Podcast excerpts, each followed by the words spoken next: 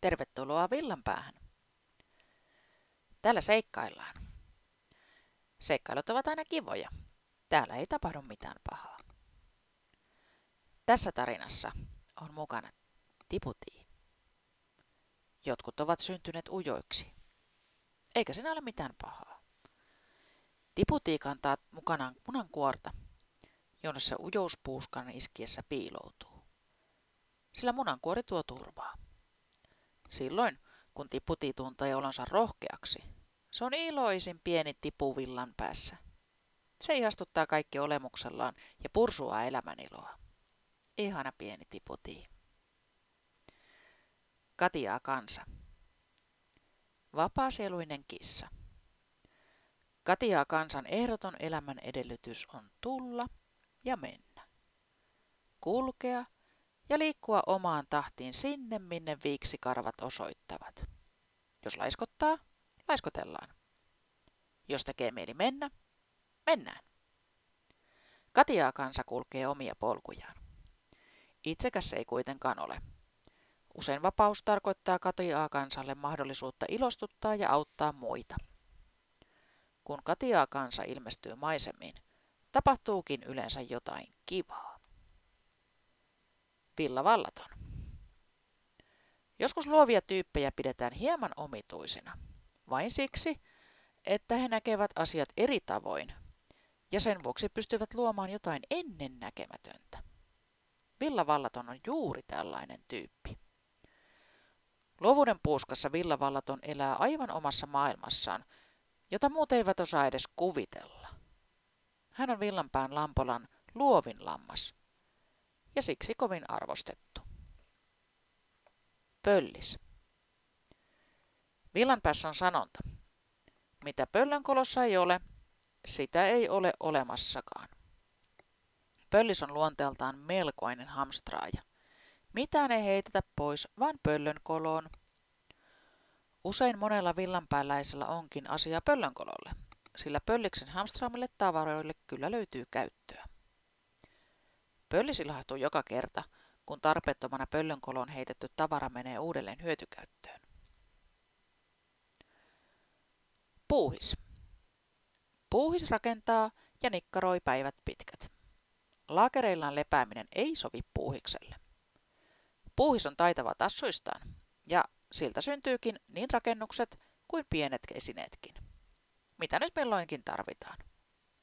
Häntä heiluen puuhis käy toimeen, kun tarve ilmenee. Puuhakas koira. Lähdetään seuraamaan Tiputiin villavallattoman Katiakansan, Puuhiksen ja Pölliksen seikkailua.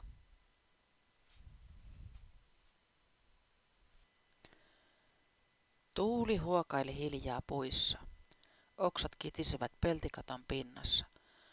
Auringonvalo siivilöityi vain vähän puiden lomasta harmaaseen laudoitukseen. Varjot huojuivat tuulen tahtiin. Ikkunat tuijottivat mitään näkemyttöminä, mustina aukkoina. Hiljaisuus oli huumaava. Olihan se aika pelottava, kummitustalo. Villavallaton oli kuitenkin lumoutunut talosta. Se oli kuullut Pöllikseltä tarinoita ajasta, jolloin talo oli ollut täynnä elämää. Piha oli ollut avoin ja aurinkoinen. Lintujen sirkutus ja iloiset kiljahdukset leikin tiimellyksessä olivat täyttäneet sen. Villa Vallaton katsahti tien toiselle puolelle, jossa tönötti vanha pieni liiteri. Se oli kuulunut naapuritaloon, jota ei enää ollut. Tällä mäellä oli ollut paljon iloa ja elämää. Siitä oli jo monta kymmentä vuotta, kun mäen väki oli alkanut kohdata ikäviä asioita. Aivan kuin mäelle olisi asettunut jokin paha henki, joka sai asiat huonolle tolalle. Liiterin luona ollut talo oli syttynyt tuleen ja palannut kivijalkaa myöten. Kummitustalon asukkaille alkoi tapahtua ikäviä onnettomuuksia tavan takaa. Lopulta he muuttivat pois. Niin mäki jäi asumattomaksi ja metsä alkoi vallata sitä. Kävitkö taas kummitustalolla? kysyi Kati A. Kansa ääni värähtäen. Se ei voinut sietää mäkeä, vaan kiersi sen aina mahdollisimman kaukaa. Kissataistivat herkästi pahat asiat. Minusta on niin kummallista. Miksi ennen niin iloinen mäki on muuttunut niin surulliseksi? vastasi Villa vallaton. Taputi kertoi minulle, että mäellä alkoivat onnettomat ajat, kun sen alla oleva suo kuivattiin. Aivan kuin suonhenki olisi noussut mäelle kostamaan, sanoi Tiputi. En ole uskaltanut käydä siellä. Se mäki on niin kaunilla paikallakin, sanoi Villa vallaton unelmoiden. Voisikohan se vielä palauttaa iloiseksi paikaksi? Sen kuuluisi olla iloinen. Jos sen tosiaan on vallannut suonhenki, se on vihainen suon kuivaamisen takia, sanoi Katiaa kansa. Meidän täytyy löytää sille uusi koti. Ei suon hengen ole hyvä olla mäellä, keksi Tiputi. Hmm, tuossa mäen puolella on lähde. Voisiko se käydä uudeksi kodiksi? aprikoi villavallaton. Porukalla lähdettiin katsomaan. Kyllä tämä taitaa olla vähän pieni, huokaisi Katia kansa. Sitä paitsi tämä on niin lähellä kuivattua suota, että luulisi suon hengen tänne jo muuttaneen mieluummin kuin mäelle. Puuhis kaivoi kaivamistaan. Se oli kaivannut koko kevään, heti siitä asti kun maa oli sulanut. Komean kaivannon se oli saanut aikaan. Puuhiksella oli tavoite. Se halusi tehdä padon. Padon puuhis halusi tehdä siksi, että saisi järven. Järvi sinne oli ollutkin, ehkä sata vuotta sitten. Sen jälkeen järvi oli kuivattu pellon tieltä. Pieni kapea joki oli jäänyt kiemurtelemaan pellon keskelle muistoksi järvestä. Järven nimi oli ollut Kankurin järvi. Se siitä tulisi taas. Puuhiksen työn jäljet näkyivät jo. Pato oli pikkuhiljaa tullut yhä korkeammaksi. Sen myötä pieni joki oli saanut leveyttä ja paikoin se jo näytti pieneltä lammelta. Joen törmät olivat alkaneet muotoutua uusiin paikkoihin. Vesi ikään kuin söi itselleen uutta tilaa. Sorsatkin olivat huomanneet uudelleen muodostuvan järven ja alkaneet viihtyä siinä. Hei puuhis! Villavallaton huikkasi. Puuhis lopetti kaivamisensa ja istahti padolle. Hei vaan! Mihinkäs te olette matkalla? Me etsimme uutta asuinpaikkaa Suonhengelle. Se on onneton tuolla mäellä, vastasi Tiputi. Ai Haapalanmäellä? No kyllä Suonhengen olisikin aika jo jättää se rauhaan. Voisiko Suonhenki muuttaa tähän uudelle järvelle? kysyi Katiaa kansa.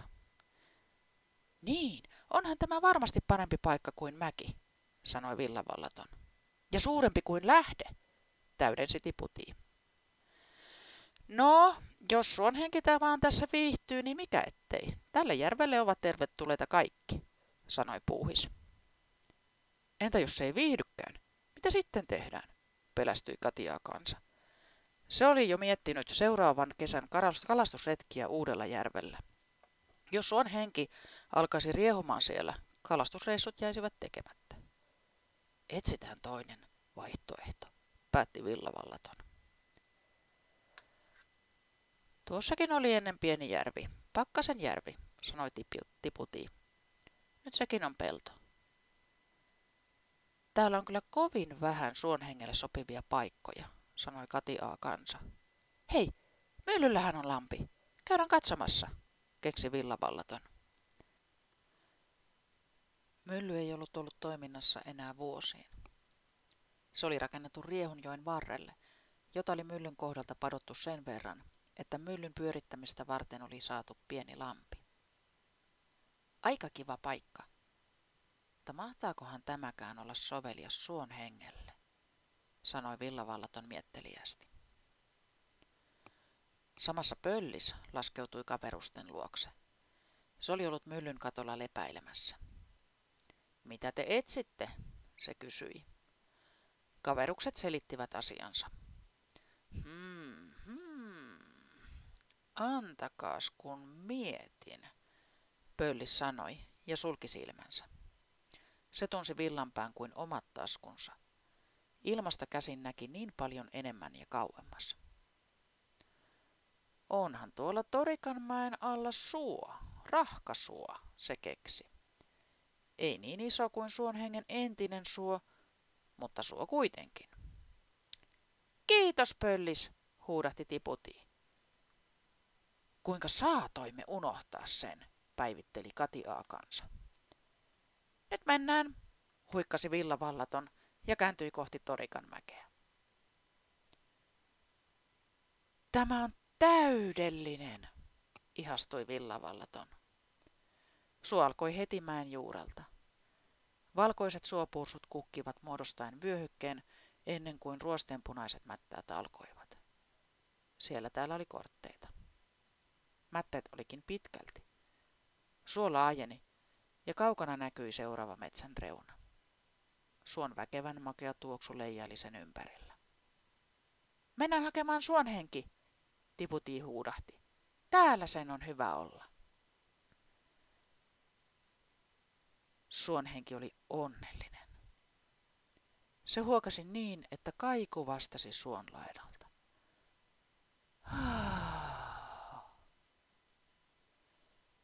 Huokaus oli täynnä huojennusta. Sitten se sukelsi mättäiden väliin ja katosi.